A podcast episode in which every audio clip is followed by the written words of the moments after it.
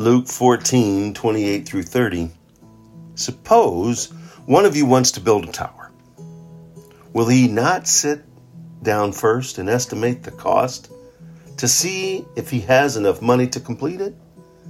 For if he lays the foundation and is not able to finish it, everyone who sees it will ridicule him, saying, This fellow began to build and was not able to finish. Again, this is Jesus speaking to those who are excited about following him.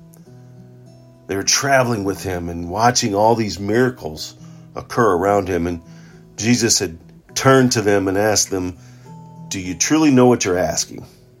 Anyone who wants to carry his cross and follow me cannot be my disciple, is not willing to do that. You can't be his disciple. You have to drop all that you are to be all that he wants you to be to live for him and not for yourself. And here he, he starts to talk about this builder who doesn't count the cost of or estimates what would it mean or what would it cost to complete the project. And if he doesn't do that accurately, his building will be left half completed.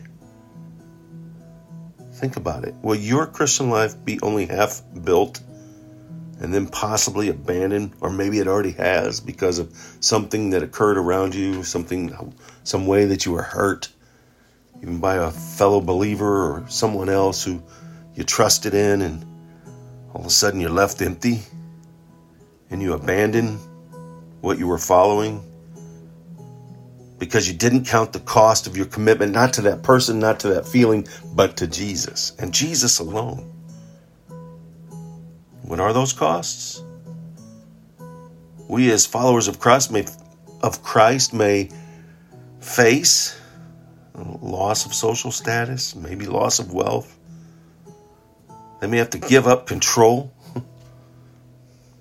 In fact, they should give up control of their money, their time, and their career.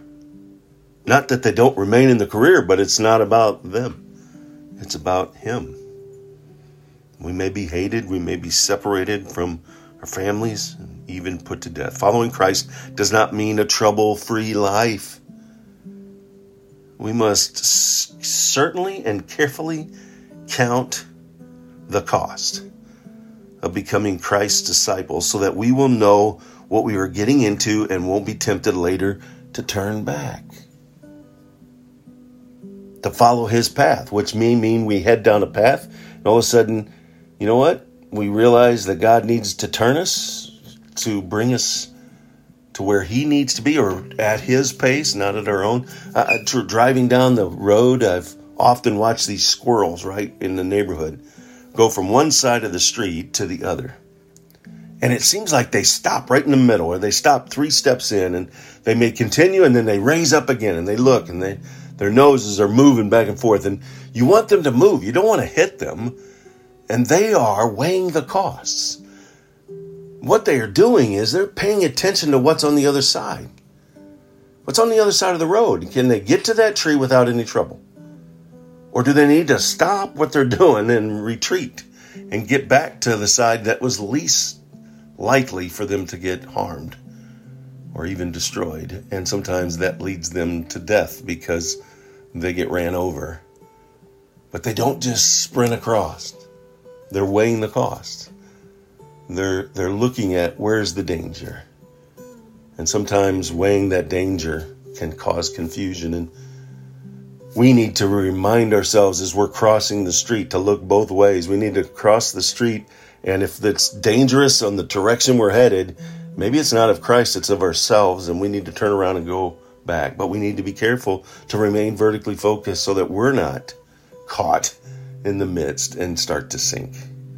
Keep our faith, our focus on Him, not on a person, not on a feeling. The only person, the only possibility of focus is Jesus. He is the way, the truth, and the life. Focus on the right thing, but be cautious as you walk out life. Weigh the costs. Am I in this for myself because of what I'm feeling? Am I following someone else because of how they make me feel? Or am I following Jesus and walking the path He desires for me to walk? Go out, make it a wonderful, God filled, focused, vertically day. He did it. Let's do it.